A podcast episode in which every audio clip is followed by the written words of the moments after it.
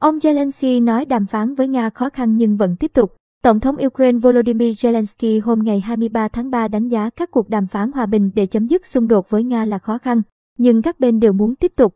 Chúng tôi đang tiếp tục làm việc ở các cấp độ khác nhau để thúc đẩy Nga tiến tới hòa bình. Các đại diện Ukraine đang tham gia vào những cuộc đàm phán diễn ra hầu như hàng ngày. Nó rất khó khăn, đôi khi nhiều bất đồng, ông Zelensky nói. Nhưng chúng tôi đang tiến từng bước về phía trước, ông nói thêm, theo Reuters. Trong một video phát biểu vào sáng sớm, ông Zelensky cũng cho biết khoảng 100.000 người ở Mariupol, thành phố đang bị quân đội Nga bao vây, hiện sống trong tình cảnh vô cùng chật vật, không có đủ thức ăn, nước uống hay thuốc men. Bên cạnh đó, ông cho biết thành phố phải hứng chịu pháo kích và bắn phá liên tục. Ngoài ra, ông cũng cáo buộc lực lượng Nga cản trở nỗ lực sơ tán dân thường khỏi thành phố này. Khi chiến dịch quân sự của Nga tại Ukraine bước sang ngày thứ 27, hàng trăm nghìn người tại Mariupol được cho là đang bị mắc kẹt bên trong các tòa nhà. Họ không tiếp cận được với thức ăn, nước uống, điện và hệ thống sưởi.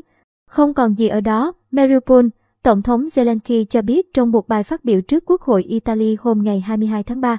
Mariupol đã trở thành tâm điểm giao tranh giữa Nga và Ukraine kể từ khi chiến dịch quân sự bắt đầu vào ngày 24 tháng 2.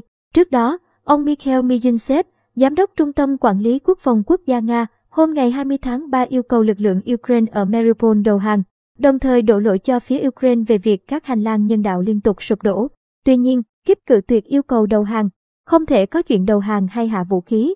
Chúng tôi đã thông báo cho phía Nga về việc này, Phó Thủ tướng Ukraine Irina Vereshchuk khẳng định. Sau gần một tháng giao tranh, Ukraine và Nga đã trải qua 4 vòng đàm phán hòa bình.